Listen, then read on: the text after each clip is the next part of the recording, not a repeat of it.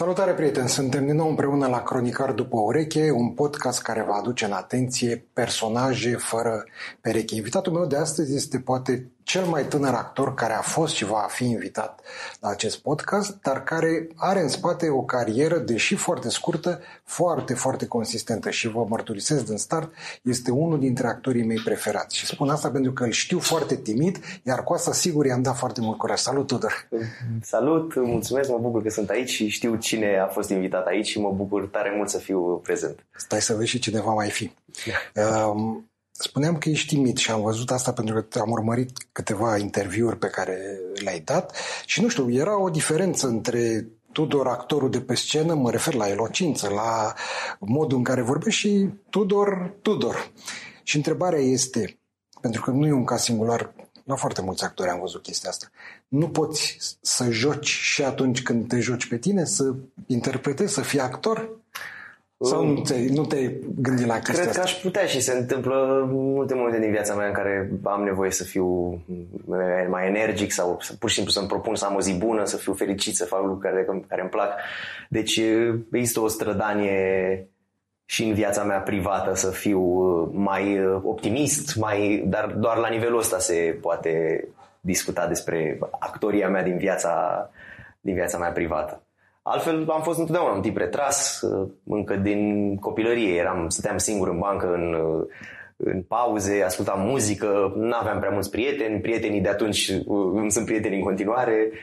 Deci da, asta sună cumva ciudat, pentru că în general cei care se îndreaptă către o carieră artistică sunt genul de oameni care le place să iasă în față, să fie în centrul atenției, deci niciun caz să stea retrași în bancă în pauze. Într-adevăr, cred că a apărut târziu în viața mea dorința de a face ceva artistic, să numim artistic. Am făcut sport o lungă perioadă de timp și prin clasa 11-a am zis că au început alte căutări personale în viața mea de acasă, cu prietenii, și am format o trupă de muzică, am scos un album în 2014, un album de muzică rock, cu balade rock scrise de mine. A fost o... Cum se numea trupa? Bourgeois. Numeam Bourgeois. Și se găsește pe YouTube? Se găsește. Și albumul se numea Eroi. Sigur că sunt piese infantile, dar...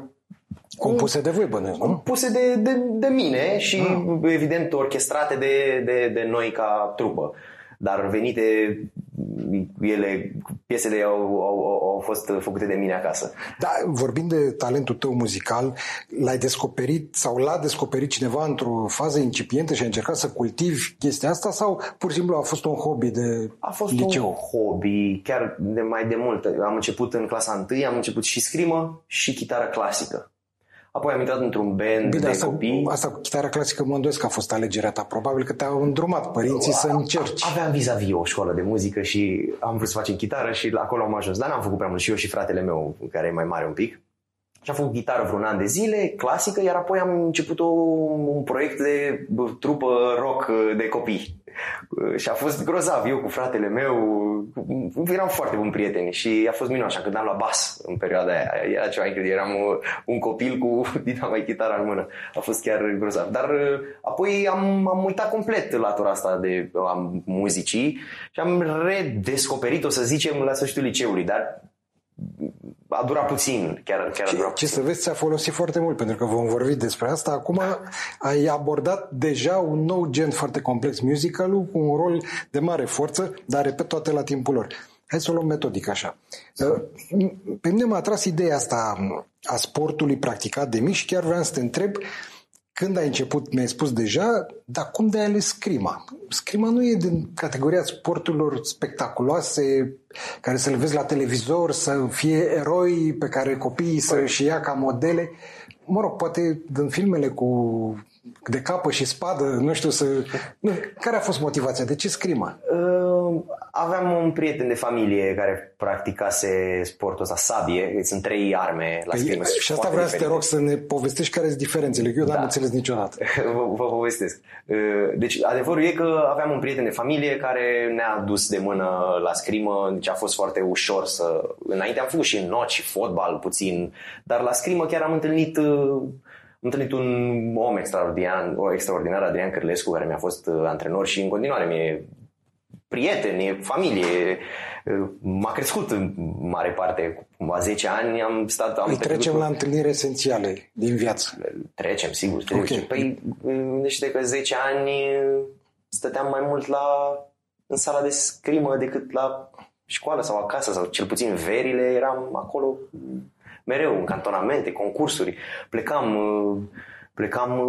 weekend de weekend în străinătate, am văzut toată Europa. Și am văzut că ai fost și la Olimpiada de tineret. Am fost în China, am fost la Moscova, am fost peste tot, a fost o perioadă minunată și am ajuns din întâmplare, că aveam această cunoștință.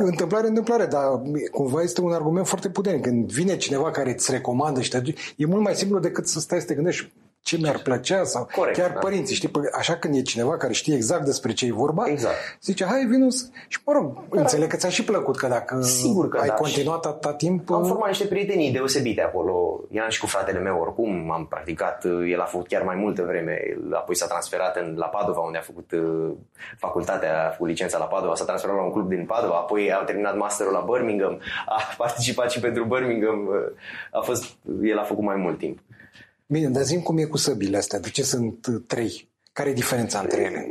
Pe lângă structura... Ele par totuși destul de la fel, adică n-am văzut diferențe mari. Sau sunt foarte diferite, sunt diferite. De la priză, de la mâner până la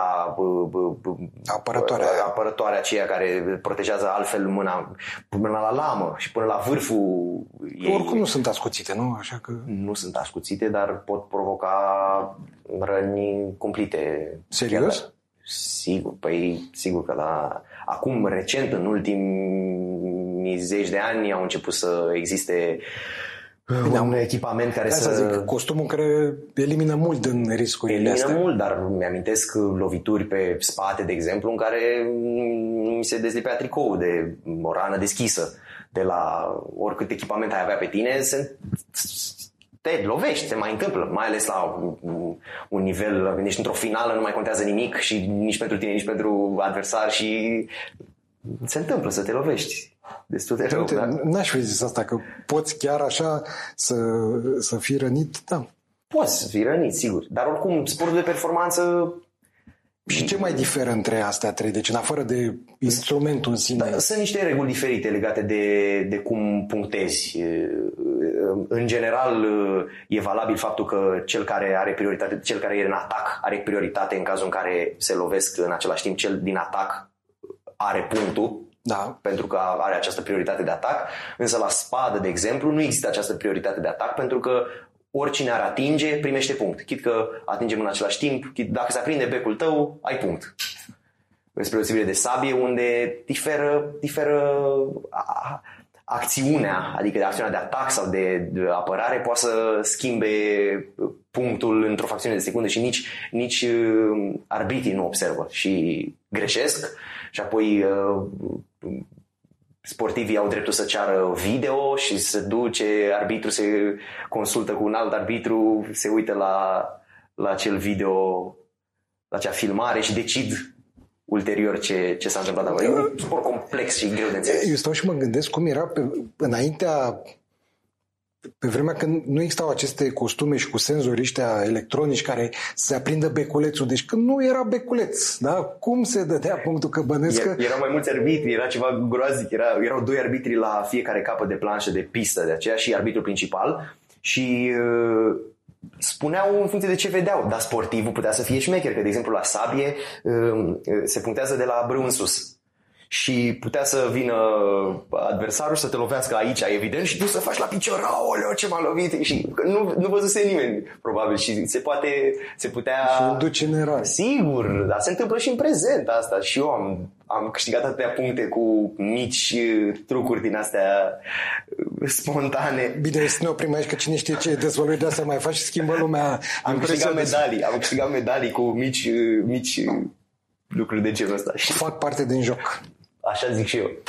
Că mă îndoiesc sincer că ești singurul care a apelat la așa ceva. Dar uite, mi-am adus aminte de ce te-am întrebat înainte să începem discuția, de ce te-am întrebat dacă ai jucat în Hamletul lui Victor Ioan Frunză, pentru că acolo scena duelului final este o scenă de scrimă, cu costume, cu stări. Păi, da. Din păcate, cei protagoniștii înțeleg că nu sunt foști sportivi.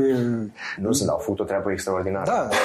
Și dacă nu mă știu, George Gustin a făcut coreografia acelui moment și a grozav. Chiar a fost foarte, foarte frumos. Da, a fost foarte, foarte spectaculos. Și echipamentul era real. Da, pe asta spun, că era foarte real și a durat destul de mult, că putea doar simbolic, așa, nu știu, să dureze un minut, nouă, dar a durat, nu știu, vreo 10 minute a durat scena aia și chiar se băteau acolo. Da, era incredibil. Nu semăna deloc cu scrima contemporană. Absolut. Dar era foarte de efect și era grozav, da, ceva teatral grozav. Ok, hai să revenim la chestiune, la actorul Tudor Cocu Dumitrescu. Hai să începem cu ce nu știe aproape nimeni despre tine. De ce nu știe? Pentru că încă nu există. Deci, să le spunem telespectatorilor că eu te-am întrebat, când ne-am văzut acum la premiera de la Hedwig, te-am întrebat de ce acum câteva luni erai tuns foarte scurt. Da. Era o curiozitate de asta și tu mi-ai spus, pentru că am fost să fac un film. Și mai departe, spune-ne tu acum povestea. Am citit un scenariu extraordinar britanic, o producție britanică, un film britanic, despre un român. Despre un român, un orfan care a plecat acolo de mic și care își câștigă existența fiind mâna dreaptă a unui ceva interlop de acolo, într-o spălătorie auto, în fine, se întâmplă niște... E ca în Snatch, acolo era o spălătorie auto, interlopii... Da, ceva, acolo, exact. Și, de fapt, ăsta e doar începutul filmului, totul se... Moare cineva dintre noi și sunt obligat să ascund cumva fapta asta și plec în munți, în Yorkshire, în dealurile din Yorkshire, împreună cu un curd bătrân, jucat de un turc extraordinar, un actor extraordinar, și acolo se întâmplă o sumedenie de lucruri stranii, o dramă psihologică. Dar are și elemente fantastice? Sau? Are și elemente fantastice. Este un thriller realist. În același timp, pe măsură ce filmul crește așa sub ochii noștri, ai actorilor, personajelor, ai privitorilor, capătă valențe mistice. E ceva cu adevărat special. Da, dar e foarte interesant. Exact ce spui asta, că vezi cum crește filmul sub ochii tăi, dar actorul are o privire cu totul specială asupra filmului.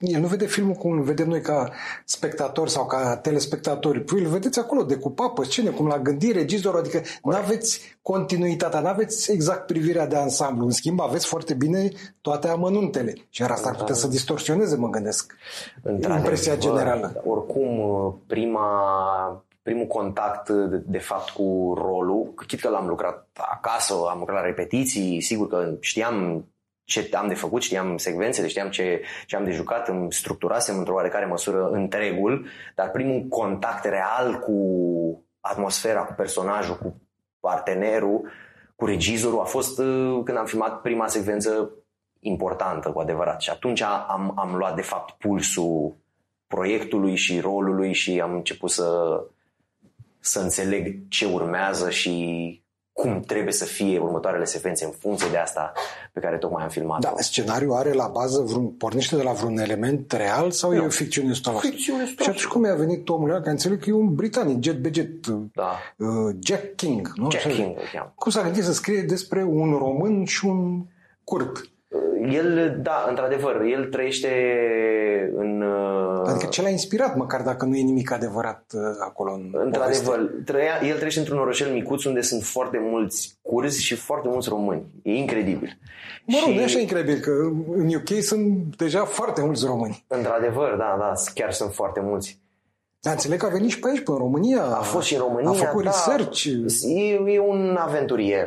Omul a trăit la Tokyo ani de zile, doar ca să descopere lumea și viața. Pur și simplu, a călătorit în foarte multe locuri și vede lumea într-un fel într-un fel extrem de aparte și nu, adică contactul meu cu filmul ăsta a fost deosebit pentru că am întâlnit oameni care fac parte dintr-o industrie mult mai puternică și mai dezvoltată decât a noastră, din păcate, sau, mă rog, în fine, sunt niște diferențe care există și punct. Na. Văd lucrurile într-un fel care să placă, care să fie interesante, care să fie comerciale cumva, dar în același timp să păstreze profunzimea și realismul. Adică vrei să spui cumva că regizorul are în minte și spectatorul, adică se gândește și la el. Adică nu face doar artă de dragul artei, să-și exprime el viziunile și asta, se gândește și la omul ăla care plătește biletul. Da, tind să cred că da. Acum, sigur că e o relație foarte specială între categoric imagine și regizor, și deci a fost întotdeauna nu un conflict, dar au fost în discuții mereu la fiecare mișcare de cameră. Aveau și conflicte, să zicem, sigur. Viziuni diferite. Am refăcut secvențe pentru că nu era bine. Ei făceau oricum puneau cap la cap după ziua de filmare imaginile pe care le-am filmat și uneori ceva lipsea acolo și trebuia să refacem programul pentru zilele următoare. Pentru că cineva dintre ei greșise sau, în fine... Da, tu îți dai seama cum era că se filma pe peliculă. Acum de bine de rău digital, hai, încă o dată, încă o dublă. Câte este? 2000, nu contează, se merge, merge banda. Dar cum de ai ajuns tu în acest proiect? Pentru că dacă stăm și ne uităm așa, aveai în portofoliu un film făcut până atunci. De unde până unde? Cum? A fost un casting anunțat la care ai participat sau cum? A fost un casting anunțat. Însă eu am fost pur și simplu căutat. Nu știu să explic cum. Am fost probabil recomandat de cineva, nu știu de către cine, s-a ajuns la mine. Am fost căutat prin... Ai fost invitat la casting? Da, eu am fost... Adică eram deja în legătură cu ei înainte de a începe castingul. Apoi a început și castingul, sigur, au urmat foarte multe etape. Au fost vreo 8 etape de casting, dar am fost printre cei, mă gândesc că au fost mai mulți... selectați cumva dinainte de casting oficial. Lucru care m-a surprins teribil, dar ca... Nu să știi că e o practică destul de frecventă, dar cred că da. Aici curiozitatea vine din faptul că totuși a venit un regizor englez, adică dacă era de aici din țară, era probabilitatea mult mai mare să aibă un prieten care să te recomande și așa mai departe, da? Nu știu să răspund, da. Cam multe dintre rolurile pe care le-am făcut până acum s-au întâmplat, mi-au părut și le-am îmbrățișat pe drag. Dar știi că nimic nu e întâmplător pe lumea asta. Undeva e scris acolo. Adică... Așa să fie atunci. Bine. Dacă tot, ca să epuizăm cumva capitolul ăsta cu film, povestește puțin despre Maroco. E un film, primul tău film, care a făcut un rol foarte important și interesant, pentru că ai fost și nominalizat la premiile Gopo pentru rol secundar. Cum a fost experiența asta?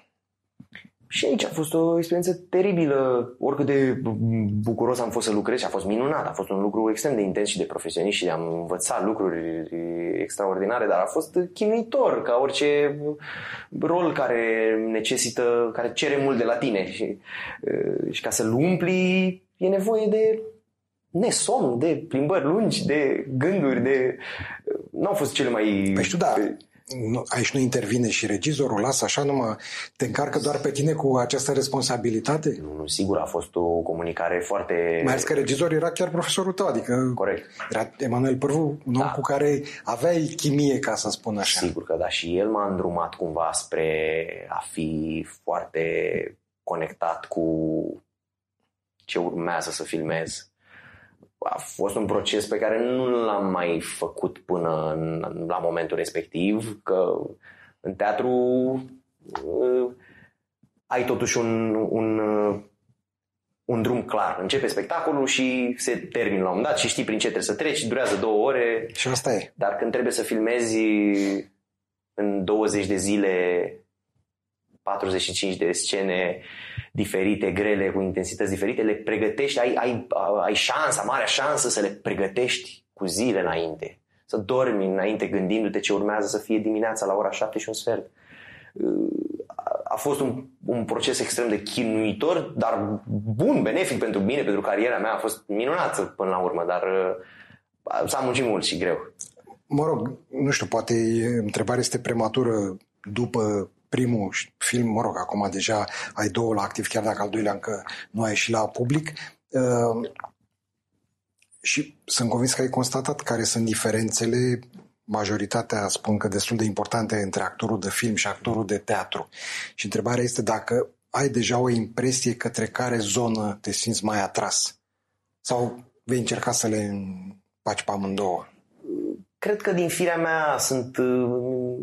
Îmi place să am un feedback imediat. La teatru urci pe scenă și simți o... E ceva în aer care putește... Da, băi, asta la film n-ai. Deci ai doar nervii regizorului, eventual. Da, dar la film poți să fii mai... Ai mai multe mijloace la dispoziție, că ai un întreg complex de mijloace care sunt menite să pună în valoare actul tău artistic. Și faptul că tragi dublă după dublă și ai regizorul care spune acum închide ochiul, acum încearcă să faci, știi? E altceva. Pe scenă ești doar tu cu tine. Da, într-adevăr, dar și volumul cu care vorbești pe scenă trebuie să fie în raport cu sala. Dacă ești la sala mare de la TNB, sigur, așa că nu poți să șoptești. Exact, da. Și deci nivelul de intimitate dintre tine și partener e unul relativ. Noi mimăm că suntem foarte intimi când de fapt ne urmăresc și mii de oameni la o, adică, pe când la film, sigur că nu putem să uităm că e camera acolo, că sunt o grămadă de oameni, dar e ceva mai intim, mai mărunt, mai...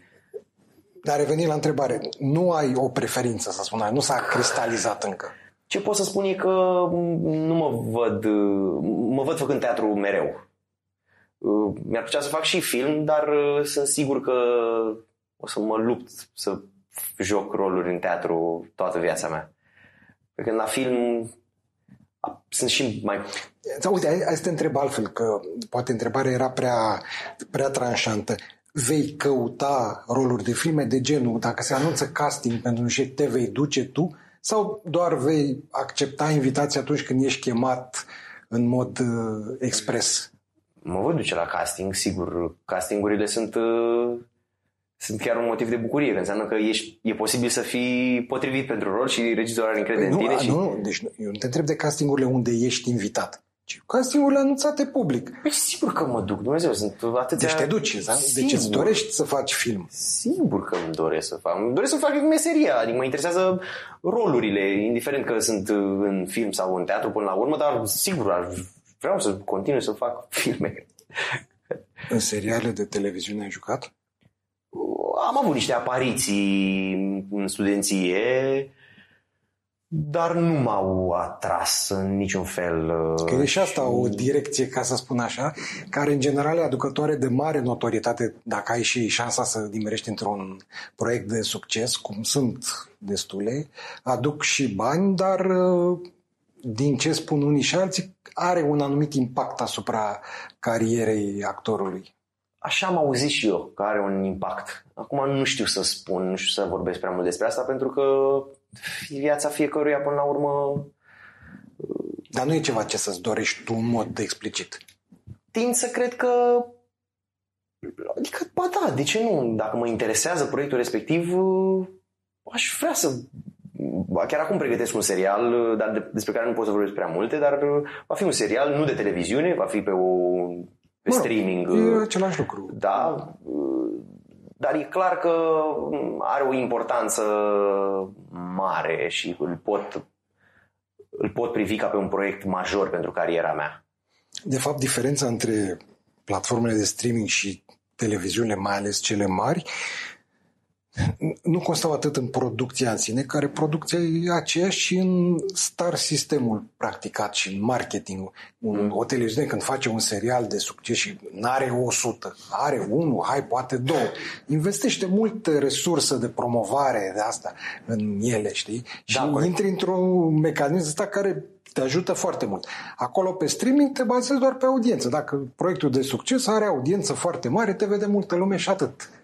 Da, e important, adică... Da, și asta cu TV de multă lume și notorietatea, până la urmă, cred că e o consecință a unei, de cele mai multe ori, bune practici. Îți faci meseria bine, vin oamenii să te vadă, nu? Ai un spectacol care face un rol bun, se aude și oamenii vin, cumpără bilet și vin. Adică e o consecință de cele mai multe ori a unei bune practici. Da, hai să vedem un pic către teatru. Stăteam și mă gândeam care este rolul cel mai greu în care te-am văzut eu, după percepția mea, desigur, și acum ne vei spune tu care este și percepția ta, și înclin între Ecvus și Hedwig. Nu știu să spun. Uite, Ecvus este un spectacol care este cumva mind-blowing. Nu știu câți oameni l-au văzut, pentru că, din păcate, a avut destul de puține reprezentații.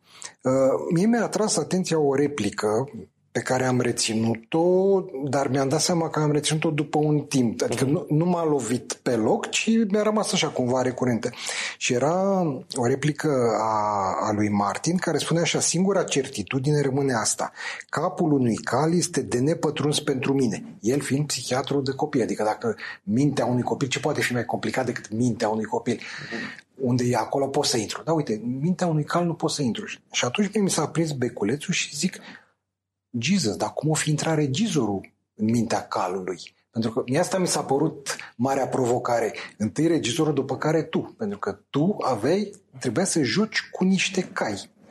Da. Deci, dincolo de particularitățile personajului pe care îl interpretai și care sunt, evident, nu au mare legătură cu personalitatea ta sau poate nici cu rolurile pe care le făcusești până atunci, dar hai să zicem, ești actor profesionist, ăsta e rolul, tu trebuie să-l faci, da? A apărut și această complicăciune, să spun așa, interacțiunea cu niște cai. Da. Cum a fost percepția ta? Păi, sigur că lucrurile se simplifică, se pot simplifica și cred că trebuie simplificate când lucrezi la un rol care îți cere ceva neobișnuit. Cumva nu conta că am o relație cu un cal, și conta pasiunea pe care și dorința de a-i fi aproape și energia pe care o transmiteam eu către acel personaj care în cazul nostru era un cal și ce primeam de la el, adică nu mă gândeam neapărat că era un cal, ci persoana pe care o divinizam, persoana pe care o iubeam, lucru la care tânjam. Da, pe scenă nu era un cal, că era un actor ca și tine, dar în fapt, el întruchipa și tu trebuia să ai în minte lucrul ăsta, adică nu puteai să faci abstracție. Sigur că da, dar cred că e un joc interesant între ce arată actorul pe scenă, în ce lumină e și cine îl vede. Nu trebuie ca totul de pe scenă să fie real pentru ca în spectator să fie uluitor. Adică de multe ori arătăm lucruri care în întreg semnifică mult, dar pentru noi... Așa e. Eu chiar am scris asta, că mi s-a părut atât de veridic modul cum a fost gândit acest spectacol, încât nici dacă ar fi adus Adriana Grant cai adevărați pe scenă, nu mi s-ar fi părut mai real și mai, cel puțin din punct de vedere al mesajului care se transmitea acolo, știi? Da, a fost un spectacol extraordinar și am avut șansa când ai parte de un rol atât de complicat și de neînțeles, e nevoie să ai libertate și domnul Frunză mi-a oferit-o din plin. Mi-a dat șansa să vin cu propuneri. Știi că el așa lucrează. Sigur. E adevărat că undeva te manipulează, poate categoric, folosind un sens pozitiv al acestui termen, dar în niciun caz nu e genul de director de scenă care are viziune foarte clară, spune așa trebuie să faci și nu discutăm. Da. Și chestia asta te și obligă, nu doar că e confortabil să știi că ai o anumită libertate, dar te și obligă. Sigur că da. Lunile de repetiție la spectacol au fost complicate, pentru că trebuia să rezolv rolul. Și păi, ai învățat să ridici rolul? Să ridic rolul. Da, am învățat, sigur că prima dată când am primit indicația asta era... Pe asta mi-a povestit și Andreea Grămoșteanu și îmi zicea, ridică rolul și nu înțelegea ce vrea de la mine. Rolul, și eram bulversată. Într-adevăr, e uimitor. Și la primul meu spectacol, Colivia cu nebuni, la Metropolis, eram în anul 2 de facultate de licență Și mi-a spus să ridic rolul și nu înțelegeam. Dar de fapt este, indicațiile lui atât de simple și de neînțeles sunt atât de valoroase când le, de fapt, înțelegi despre ce e vorba. Cât deci te luminează așa dintr-o dată. Da, de necrezut. Ajungi acasă, te gândești, nu dormi și a doua zi, dintr-o dată, tu nefăcând mare lucru, ci doar având în minte ceva nou, e mult mai bine. A doua zi e ceva... Da, uite că asta mi-a răspuns la o întrebare fără să o pun, care a fost primul spectacol în care ai jucat sub direcția de scenă lui Victor Ioan Frunză. Dar cum ai ajuns la Colivia cu nebuni? De întâmplare, știu, dar cum era întâmplarea? Am fost chemat, pur și simplu, și sigur că apoi a urmat un casting, dar m-am dus la acel casting, Alexandru Pavel mi-era profesor, mi-era asistent și... deci te știa din facultate, Alex. Alexandru Pavel, da, mă știa din facultate și mi-a spus, vino la probă, m-am dus la probă și acolo sigur că m-am întâlnit cu toată echipa, toată trupa și a fost măgulitor pentru mine să... Mai ales când am aflat că am luat castingul și am și intrat în spectacolul ăsta. A fost grozav, a fost o întâlnire care m-a marcat teribil și mi-a deschis multe drumuri apoi. Dar până la Ecvus, de exemplu, au fost mulți pași ca eu să... Că nu au fost chiar atât de mulți, au fost într-adevăr, dar... Am făcut și Nora, am făcut Torvald Helmer în Nora, apoi am lucrat la master, am făcut Teorie în Norcerii, am făcut Portugalia, au mai fost niște roluri cât să prind un pic de încredere atât eu în mine cât și echipa în mine, cred. Da, tu la Portugalia ai văzut și versiunea de la Notara? Nu văzusem, nu. Adevărul că erai destul de mic. Da, n-am văzut doar povești. Da, dar eu am auzit așa, nu ne audit nimeni, suntem doar noi doi, că varianta voastră e și mai bine decât aia. E adevărat că unde ați jucat-o voi are și o karma de asta mult mai bună. Teatru, și, da. Mă rog, acum nu mai are, dar cândva a avut lucrurile, da, inevitabil. Mă rog, eu știu cum să formulez, că era să te întreb cât de importantă a fost întâlnirea ta cu Victor Ioan Frunză, dar... Nu te întreb asta. Ce urme a lăsat în cariera ta această colaborare? Care, mă rog, nu s-a terminat. Ea continuă încă. Păi sigur, încă joc la Frunză. Sunt spectacole pe care încă le joc. A lăsat o nevoie de a face treaba. Dacă cred într-un proiect și intru în el și doresc să fac rolul ăla, nu dorm bine până nu-l fac, până nu am premiera și până nu iese bine. Ești perfecționist de felul tău? Nu, dar mă chinui să fiu. E o luptă continuă să-mi fac treaba bine, să nu fiu leneș, să mă străduiesc, să-mi învăț textul repede. Da, uite, apropo, ai venit în sport, da? Acolo totul e competitiv, da? În sport tot. Chestia asta se transpune în ce te privește și în teatru. Simți o abordare de asta competitivă? Da, dar nu neapărat în raport cu ceilalți, ci cu mine. Îmi doresc foarte mult, arde ceva în mine când cred în ceva, când îmi pun speranța într-un proiect, într-un rol. Se produce ceva inexplicabil în mine și vreau să muncesc, lucrez până înțeleg, până de multe ori se întâmplă să înțeleg lucruri despre el după premieră. Acum, de exemplu, tocmai am terminat o perioadă lungă de repetiții cu Răzvan Mazilu și am scos premiera și a fost foarte bine. Primul spectacol aveam premiera. E premieră, Tudor. Primul spectacol, aia e premieră. Așa l-aș numi și eu, da, putem să ne jucăm cu termenii până la urmă. Restul marketing, să știi. Deci am jucat deja la public și m-am simțit foarte bine, a fost primit foarte bine spectacolul, grozav. Și acum simt că am puțin nevoie de timp și mă bucur că abia peste o săptămână avem următorul spectacol. Am timp să se mai așeze lucruri în mine, să mă mai gândesc, să mai reiau, să mai privesc lucrurile un pic mai detașat, că după ce ești 2 luni de zile implicat într-un proiect, spre sfârșit simți că îl ai foarte aproape de tine, dar parcă e necesară și o distanțare. Acum, dacă am sărit la Hedwig, hai să vorbim un pic despre Hedwig. Asta este un musical, să spunem, pentru cei care nu știu și încă sunt destul de mulți, au fost doar 2 reprezentații. E un musical, dar este un musical atipic și în raport cu alte musicaluri, cu ce își imaginează lumea sau știe, dar și în raport cu musicaluri puse în scenă de Răzvan Mazilu la noi în ultimii ani, că el acum a devenit aproape sinonim cu zona asta, s-a specializat, să spunem așa.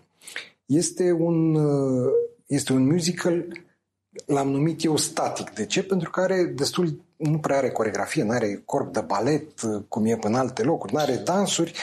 În schimb, are o foarte importantă doză dramatică de părți necântate în care actor. Iar rolul principal în care ești tu distribuit alternativ cu Lucian Ionescu este un rol greu și care solicită foarte mult actorul. Și întrebarea este, înainte să primești acest rol, te gândisești la ideea de musical, te tentase, mai ales că aveai datele necesare de cântat, nu te descurcai tocmai rău, actor erai... N-am fost niciodată pregătit vocal pentru a susține un show ca Hedwig. Nici acum nu sunt, dar am evoluat în ultimele luni. Chestia asta se antrenează. Într-adevăr. Nu se naște nimeni cu ea. Nu m-am gândit neapărat că... Adică nu te gândeai cum ar fi să joc în musicaluri. Nu era o direcție pe care ai fi anticipat-o. Sau da? Trebuia să mai joc la Răzvan Mazilu într-un spectacol care a fost amânat o lungă perioadă. Deci mă gândeam cumva... Da. În urmă cu ceva vreme a apărut și proiectul cu Hedwig și m-am bucurat enorm, dar în același timp m-am și speriat teribil și am fost speriat o lungă perioadă din repetiții, pentru că te înțeleg. E foarte greu de asimilat să cânti un fel de a comunica pe care eu nu-l înțeleg sau nu-l înțelegeam până la momentul ăsta. Și să înțelegi atât de repede forma asta diferită de comunicare cu publicul a durat ceva și încă mă lupt cu asta să o înțeleg. De asta spun că e bine că am puțin timp până la următoarea spectacolă. Să-ți vând eu un secret. Să știi că cel puțin la prima vizionare publicul nu înțelege lucrul ăsta când cânti.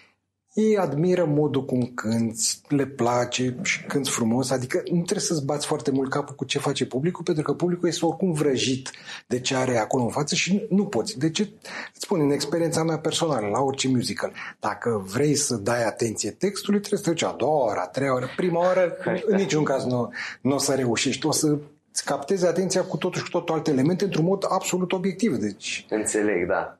Da, dar cu toate astea, actorul trebuie să... Da. Însușească toate caracteristicile rolului și a felului de exemplu, ce e foarte diferit la spectacolul ăsta față de altele în care am jucat e că relația de a povesti e directă cu publicul, te uiți la public ca la stand-up. E la persoana întâi scris textul. Exact. Și până acum n-am mai jucat în genul ăsta. Sigur că mai comunici cu publicul, mai sunt scrise aparteuri, mai vorbești cu publicul direct, dar niciodată o oră 45. Practic nu ești de pe scenă deloc. Nu ești de pe scenă deloc. Doar când te duci la baie acolo, dar tot te vezi. Și mă duc ca să mă schimb, da. Și ca să iau repede o gură de apă. Cred că e un proiect care m-a schimbat, mă schimbă, continuă să mă schimbe, de-abia a apărut oricum.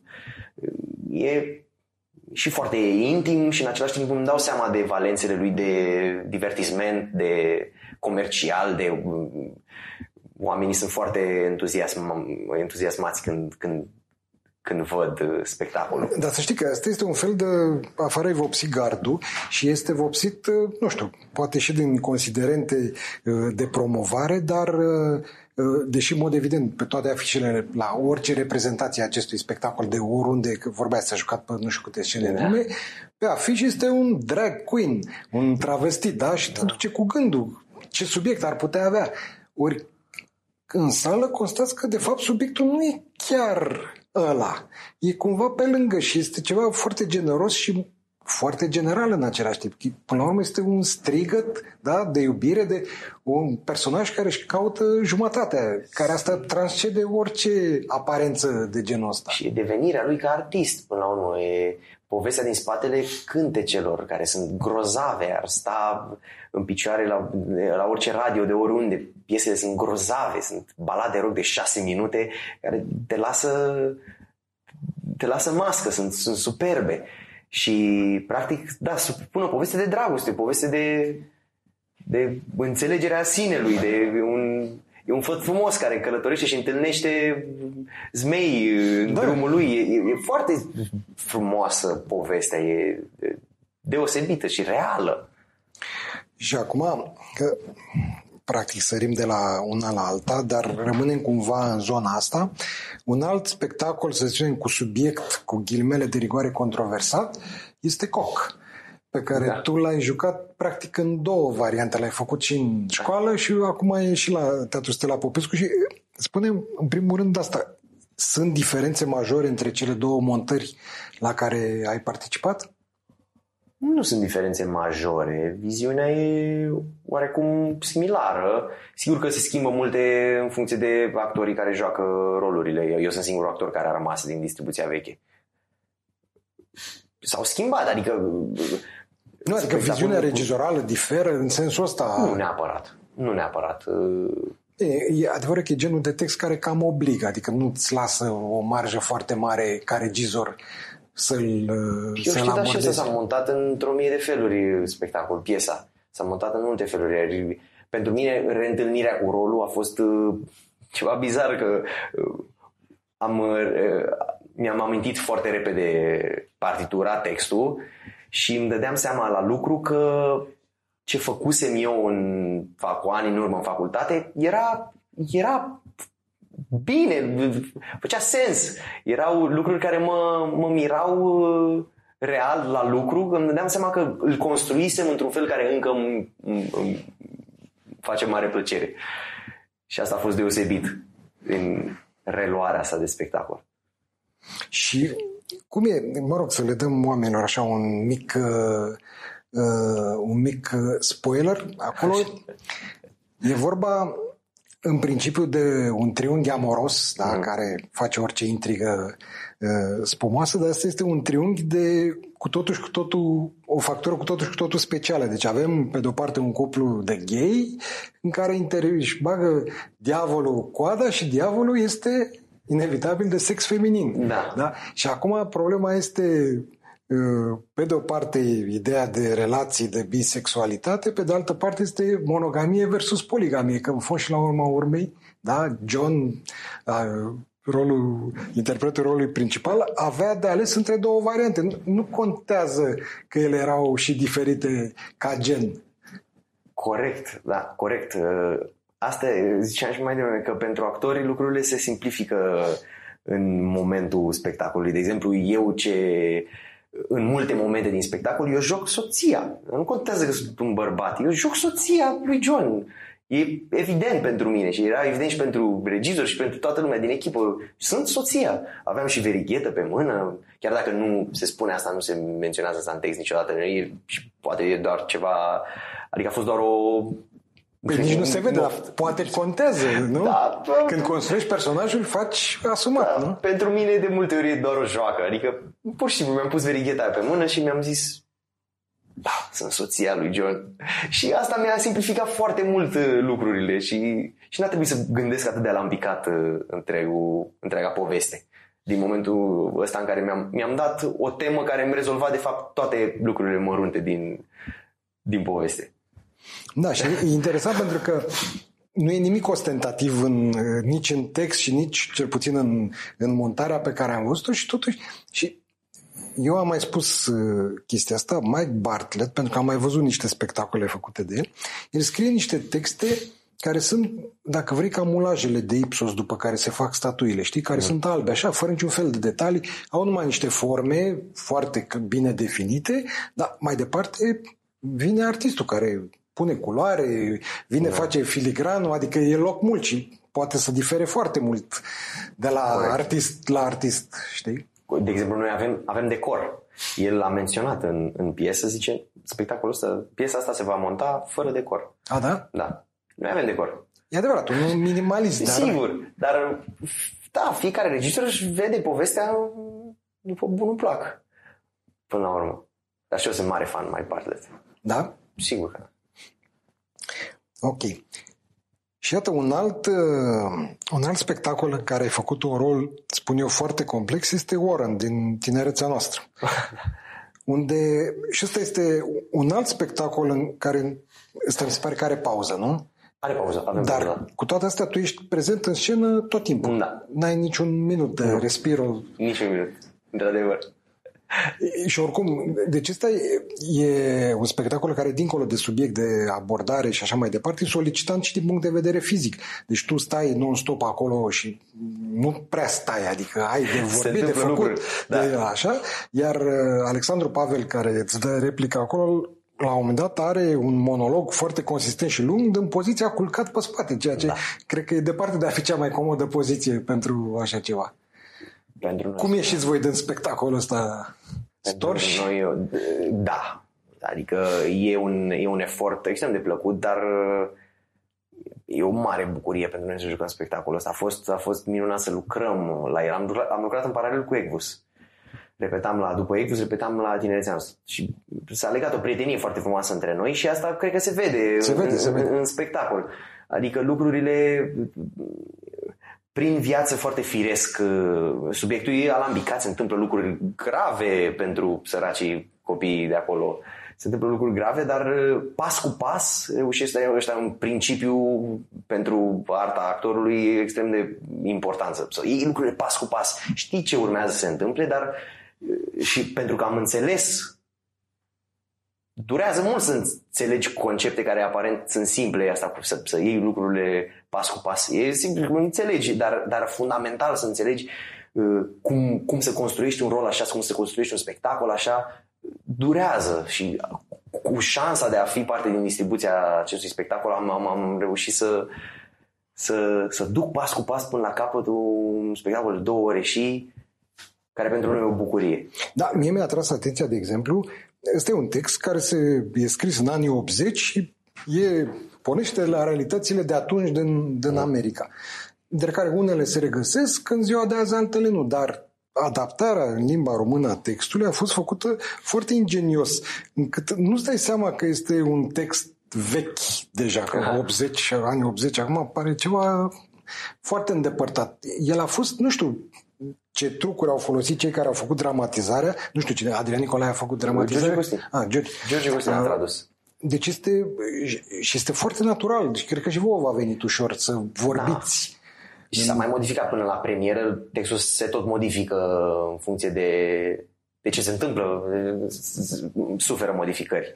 Dar da, s-a ajuns la o formă în care într-adevăr pare foarte vorbit și foarte natural și foarte... pe noi. Așa. Da, și sună ca în anul 2022 sau 2023. Nu e ceva din altă lume. Cred că asta e într-adevăr un plus al spectacolului, că într-adevăr reușește să transmită foarte real și foarte contemporan povestea. Mai avem doar un minut și vreau să te mai întreb un singur lucru. Te-am auzit de mai multe ori vorbind despre teama ta de rol. Înțeleg că fiecare rol pe care îl primești îți inspiră la început teamă. E adevărat? Și cum o înfrângi? Cum o depășești? Păi sunt puține arme pe care le am la îndemână ca să fac un rol și astea sunt logica mea. Nu mă pot baza pe inspirație sau am logica să citesc corect povestea, să o înțeleg. Și da, cum se produce declicul ăla? Când ai scăpat de teamă? Când te simți în control? Că bănuiesc că ai de aici problema. Păi, de exemplu, la ultima mea premieră la Hedwig a fost cu 7 minute înainte de spectacol. N-am dormit bine zile întregi înainte, dar cu 7 minute înainte de spectacol mi-am zis începe, trebuie să se și termine, intru, iau pas cu pas și atunci cred că am scăpat de teama. Dar uite, acum reprezentația din 7 iunie, cum o aștepți? Cu teamă sau... Cu curiozitate. Cu nerăbdare. Sigur că voi mai repeta până atunci, pentru că după cum ai văzut, e un spectacol în care se întâmplă, trebuie multe lucruri să meargă bine și sunt mărunte și țin de mine. Să curgă bine povestea și deci trebuie să mai repet să trec prin poveste odată, cel puțin.